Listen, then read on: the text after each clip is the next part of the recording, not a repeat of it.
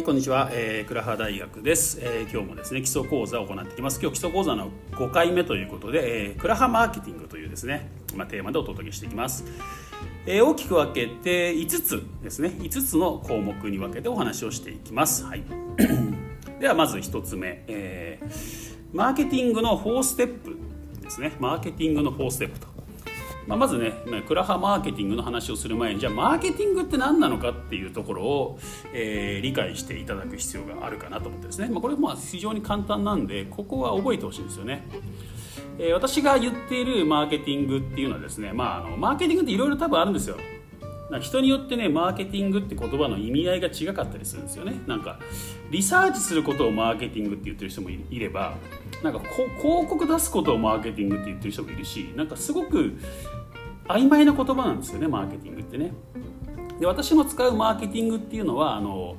仕組み作りという意味合いで使ってます、まあ、集客の仕組み作りですね、まあ、売れる仕組み作りか。売れる仕組み作りという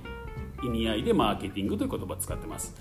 でこれはですねあの私のマーケティングの先生のね経営コンサルタントの石原明さんって方がいらっしゃるんですけど、まあ、その方のねマーケティングの4ステップっていうところをねちょっとお話しします、はい、4つですね。この順番のステップで仕組みを作りましょうってことなんですよ。結局ね仕組みがなかったら要するに自転車操業になっちゃいますよね常にね。やっぱりあの儲かってる会社には儲かってる仕組みが必ずあるんですよね。まあ、たまたま一時的に儲かるってことはありますよ。なんかなんか需要があってね。特需が起きてですね。ただそれって一時的なんでやっぱり儲かり続けてる会社っていうのは必ず儲かる仕組みがある、ね、売れる仕組みがあるってことですよね、はい、ではマーケティングの4ステップいきます、えー、1つ目1段階目が、えーと、集客ですね。まあいや4つよ集客見込み客のフォローを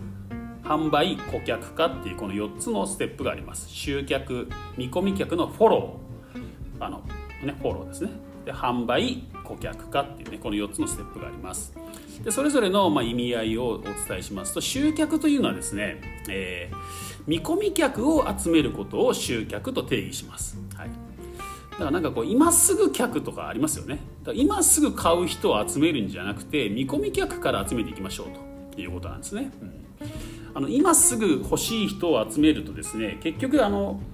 価格勝負になっちゃうんですよ。価格勝負、ね、今すぐ欲しいって言ったらやっぱ安い方から買いますからね。でそれだとやっぱり儲からないんですね。じゃなくて、えーと、見込み客、まあ、将来値段も含めて買ってくれる可能性がある人を集めるっていうのが見込み客集めなんですね。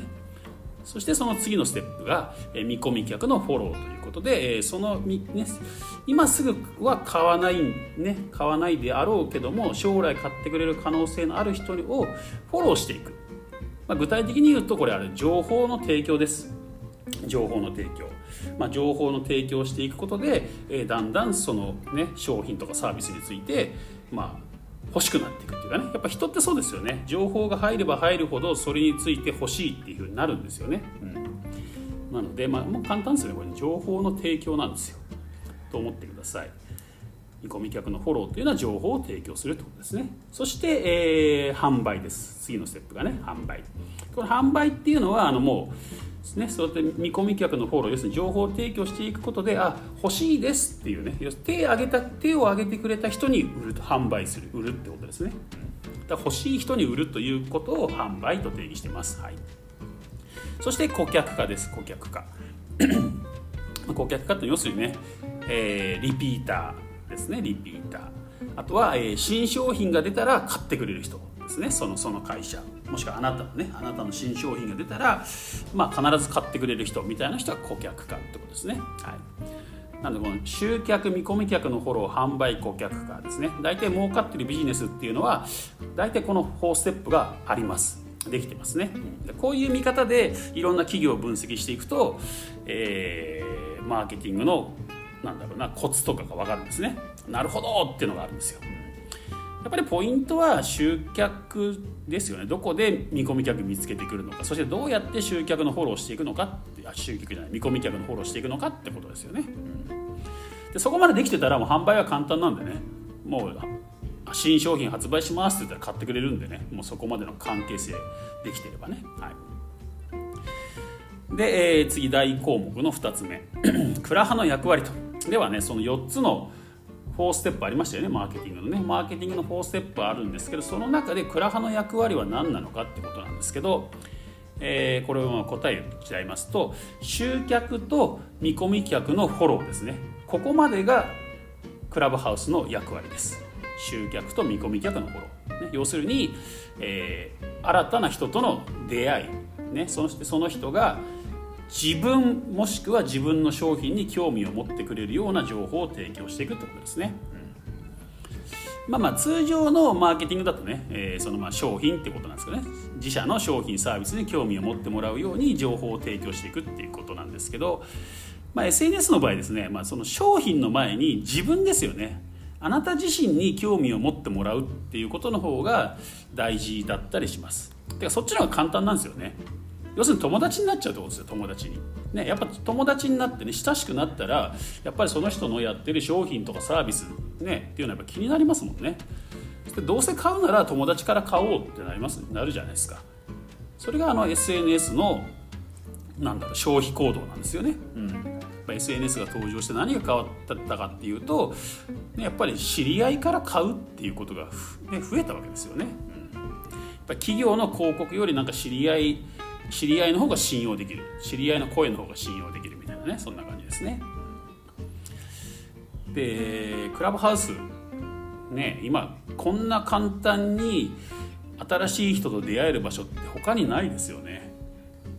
ないと思うんですよ。だから俺そこはむちゃくちゃチャンスだなと思いますねこれね。今ほとんどはみんな無警戒じゃないですか。言ってみたら。ねなんかもうちょっと警戒した方がいいんじゃないとか思ったりするんだけど。なんか いろんなルームとか私も顔出すんですけどちょっとなんかちょっと喋ったりするとフォロワーパーパーって増えるんですよ、うん、いやみんなすごい無警戒だなってちょっと思うんですけどね、うん、まあ、今それぐらいつながりやすいんですよ逆に言うとね。つながりやすくなってます。はい。まあ余計な話やるとこで、ね、じゃあそのその後販売と顧客化に関しては、えー、他のメディアの仕事ってことですね、うん、販売は他のメディアにつなぐってことですね。他のメディアで行いましょうと。まあ SNS 他の SNS だったりホームページだったりもしくはリアルですね。リアル、うん、やっぱお店とかね店舗とかやってる方もしくはイベントとかやってる方はそこに誘導すればいいってだけですからね、はい、販売はそちらで行うということですね、はい。で次大項目の3つ目、えー、他の SNS に誘導するってとこですね、まあ、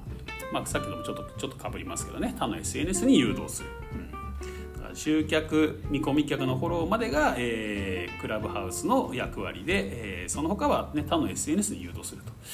そして他の SNS に誘導するのにのにもやっぱ2つ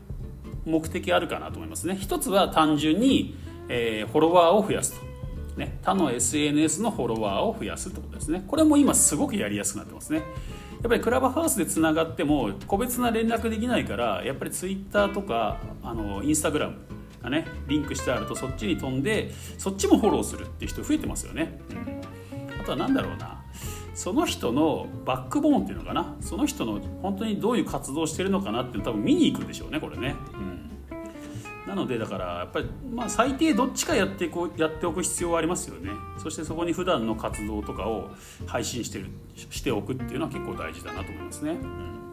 うん、で私はねツイッターメインなんですけど、まあ、どうやらやっぱり今やっぱりインスタの時代なんですかね。特にこの多分クラブハウスやってる人たちはインスタ勢が強い感じしますねでみんな話してるとやっぱりインスタフォローしましたとかねなんかインスタ見ましたとかってやってるんで今朝私もねインスタのアカウント新しく作りました。しょうがないから。話についていけないんでインスタ見れないからアカウントないとね。なので作作りましたので、えー、まあ何も書いてないですけどね。何もないので、まあ、もし、今後ねあのインスタしかやってませんよって人は、まあ、インスタからでも連絡くださいって感じかな、うん、という感じでフォロワーを増やす。ことができます。特に今増えやすいみたいですね。スタンクラブ F クラブハウスを始めてからえインスタのフォロワーがですね800人増えたとか千何百人増えたなんて言ってる人もいますからね、うん。まあ、それぐらい増えやすい状態みたいですね、はい、私もねツイッターのフォロワーはね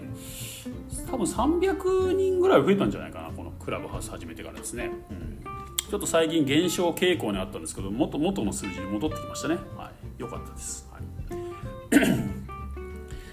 で、えーと、もう一つ、まあ、ビジネスということですとやっぱりホームページに誘導するってことですね。ホームページに誘導する。でこれはやはりね、まあ、まあ直接は誘導できないので、えー、Twitter もしくはインスタを経由して、えー、誘導するってことですね。うん。まあそのためには、えー、リンクねインスタも、えー、ツイッターもプロフィールにリンク貼れると思うんですよね。だからそこに一番大事なリンクっていうんですかね誘導したい場所のリンクを貼っておいてでそちらに流していくってことですね。例えばねこれ。これ私もちょっとこれを話すになって昨日変えたんですけどね。この倉倉葉大学ってアカウント上にいると思うんですけどね。倉葉大学の方を見てもらう押してもらうと、えー、ビュービューフルプロフィールって押してもらうとですね、まあ、まあ、今日のあ今日の更新するの忘れてた。スケジュール更新忘れてました。ここに 普段ねスケジュール更新してるんですけどそして、えー、下にねライブを見逃してしまった人はツイッターをご覧くださいってことで、えー、まあ、生でね見れなかった人向けにツイッター飛んでくださいってことをやってるんですよね、でツイッターに飛んでいただくと、えー、ツイッターの場合にあの固定ツイートっていうのができるんでね一番上にね。一番上にツイートの固定ができるんですよ。なのでそこに、えー、っと私の場合はですねやっぱりやはりこの後お話しするのかな、まあ、最後ちょっと出てきますけどやっぱりメルマガメールマガジンに登録してもらうっていうのが、まあ、一番確実なんですよね、うん、一番確実なんですこの、まあ SN まあ、SNS というインターネットマーケティングをやっていく中で、えー、メールマガジンに登録していただくと。そうするとね例えばもし仮にですね私がこれアカウントね本当にバンされちゃったとかね、もしくはなんか新たな SNS が出てきたっていう時もあのメルマガ、ね、メールマガジンさえ登録しておいてもらえればあの連絡できるじゃないですか、ね、今度こっちでやりましたよとね新しいアカウント作りな作り直しましたよとかいう連絡取れますし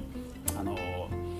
ほなんていうのかな、まあ、ツイッターでもインスタグラムでもフェイスブックでも何でもそうなんですけど結局あの他社ですよね。他人のプラットフォームで活動させてもらってる状態なんですよね。無料でやってるうちはね、うん、なのでいつアカウント消されても文句言えないしリスクがあるんですよ常に。あのそういう意味では LINE ここういう公式 LINE もそうですね、まあ、旧 LINE アットですね。公式 LINE っていうのもそうです。あれもアカウント版結構すぐされるんで。されるしあれ LINE をやめちゃったりとかしたら使えなくなっちゃいますからね、うん。で唯一自分で管理できるっていうのはメールアドレスなんですよ。メールアドレス。あのメール配信スタンドってねメール配信サービスありますけどあのメールアドレスさえ自分でちゃんと管理してればそれは引っ越しできますからねメールアドレス持ってね、うん、やっぱ唯一、えー、自分の資産になるのはメールアドレスなんですね、うん、なのでできるならねやっぱりメールアドレスを登録してまあね、登録してもらってメールメールアドレスでつながってもらう。メルマガでつながってもらうってところまでやれるといいなってことですよね。なので、えー、私の方は、えー、今までねちょっとこのライブ終わったら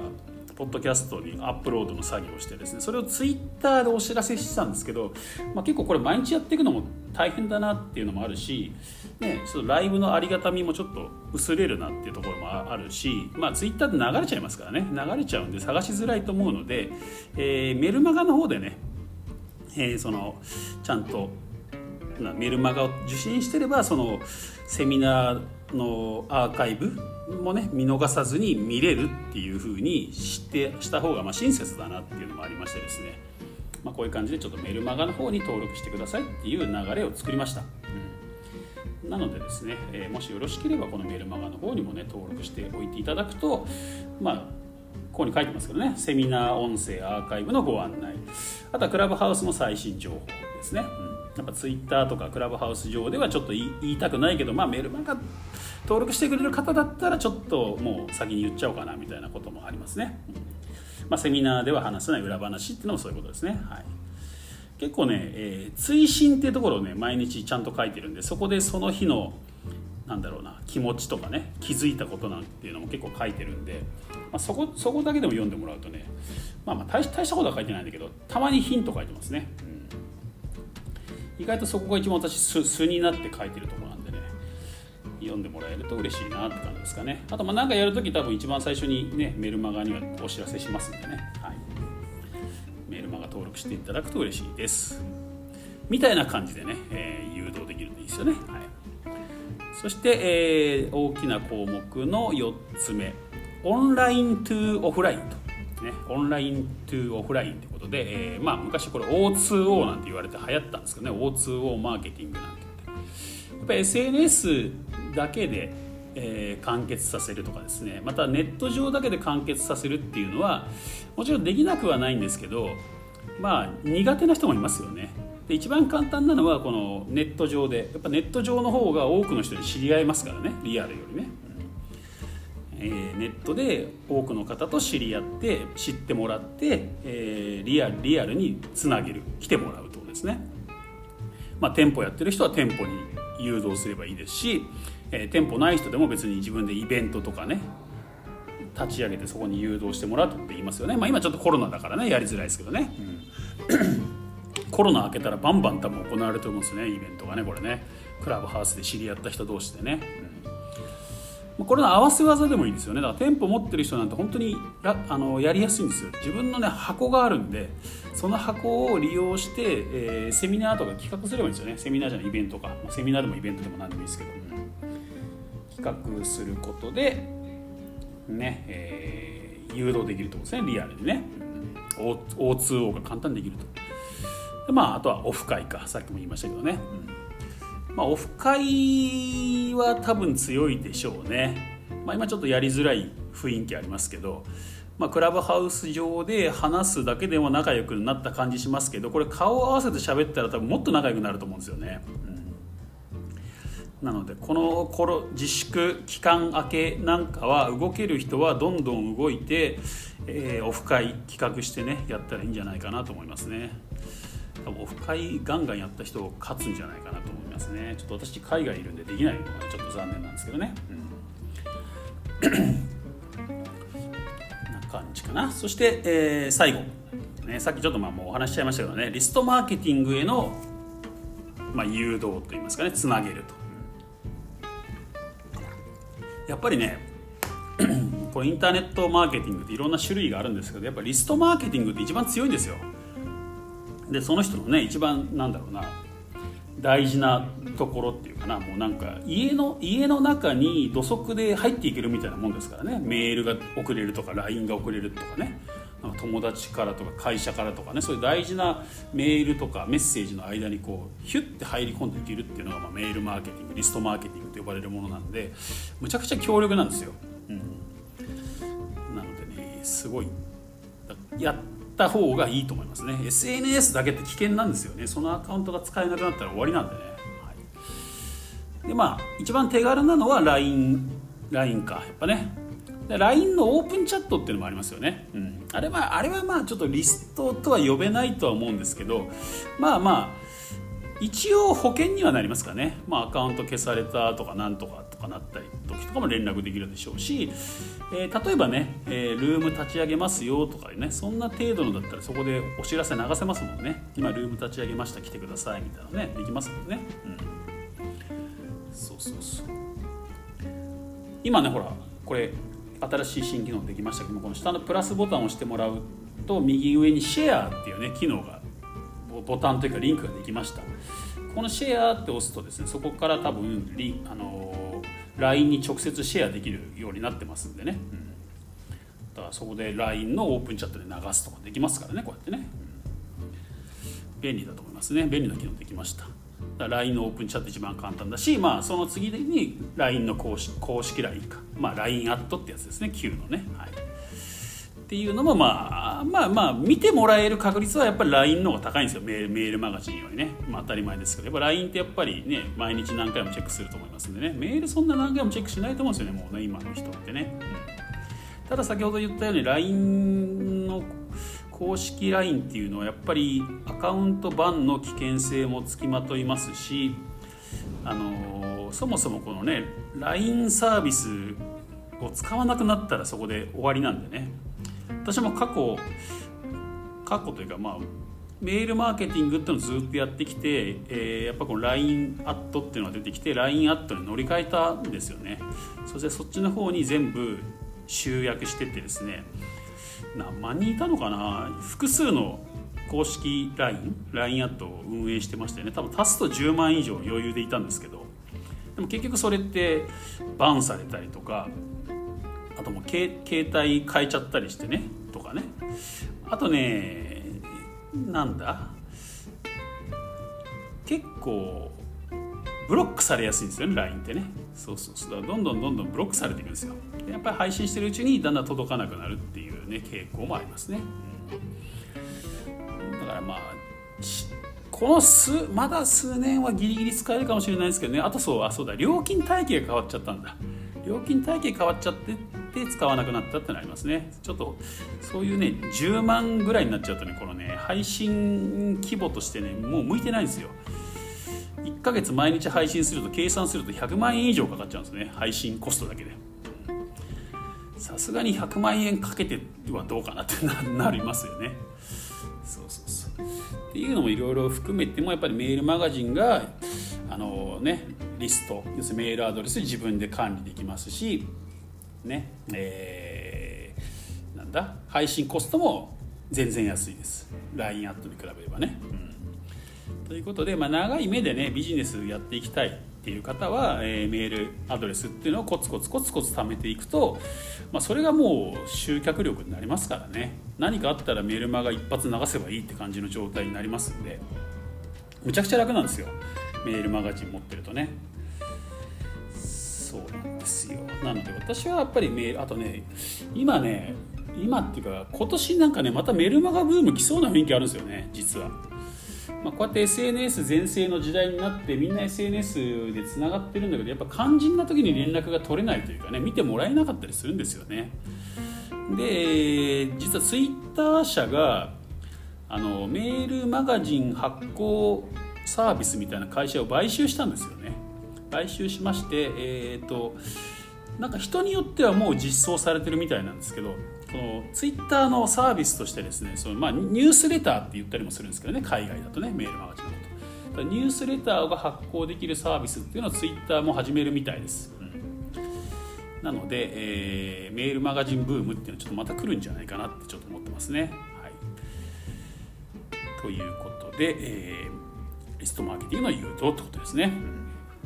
まあ、今日挙げたここら辺りが、えー、とりあえずのクラハマーケティングの基本になるかなって感じですかね。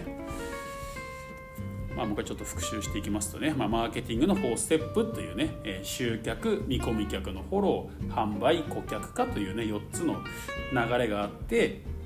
えー、自分のビジネスだとそれが何に当たるのかっていうのをこう当てはめて考えるっていうことがすごく大事なんですねこれね。それでこのクラハマーケティングってことを考えるとその1番の集客と2番の見込み客のフォローまではクラハでできるかなって感じですかね、うん。まあ、その間にメールマガジンも登録していただくと、まあ、よりよりフォローできますよね、うん、なんですよ。フォローってね、まあ、情報の量もそうなんですけどあの接触回数っていうのも結構大事なんですよね。まあ、ザイオンス効果なんていうのもありましてですね心理学でね。やっぱり人ってね接触頻度が高まれば高まるほど信頼感も増すっていうですね、まあ、それあるんですよね心理学のあれでね用語でね、まあ、結構マーケティング勉強したことある人だったら多分聞いたことあると思うんですけどね、うん、ザイオンス効果なんていうのも働くのであの複数の SNS でつながるっていうのもザイオンス効果ありますね。なんかインスタでも見たツイッターでも見たクラブハウスでも見たなるとね一日何回も会ってるか気分がするんで。これ結構ね大事なんですよ実は。そうあっちでもこっちでも会いますねみたいなってねいいんですよね、うん、なんか同じ場所で何回も会うよりあっちでもこっちでもそっちでも会いましたねみたいなのがいいいいんですよね、その2つが、えー、クラハマーケティングの役割とですね。その他の販売と顧客化に関しては、えーと、他のメディアに任そう任そうとですね。他のメディアと役割分担しましょうと、まあ、それは他の SNS の場合もあるしあるしまあ、ホームページの場合もあるし、まあ、できればメールマガジンがいいんじゃないかなっていうのが、えー、この2021年か。2021年ね現時点での、えー、クラハマーケティングの、まあ、基本かなというところですね。うんでまあ、ここからね、えー、応用の仕方っていうのは多分たくさん出てくるんですよ。うんまあ、特にねマネタイズっていうところですね。皆さん一番興味ある部分かなとは思うんですけどね。はい、ということでね、まあ、今日はちょっとねまあ、今週は基本ということでね、まあ、基本の形ということで5日間ねにわたってお話しさせていただきましたそして来週からですねちょっともう少し、えー、具体的な話にね移っていこうかなということで、まあ、来週のテーマどうしようかなと思ったんですけどやっぱ一番皆さん多分興味あるのはマネタイズの部分だと思うんですよね。やっぱりゴールの部分が見えてないとやっぱ今の活動に集中できないという人もいるんですよね中にはね、まあ、とりあえずフォロワー増やしましょうだけど今のとこなんか盛り上がってる雰囲気はあるんですけどね。それでもまあ今は十分人は集まるんですけど、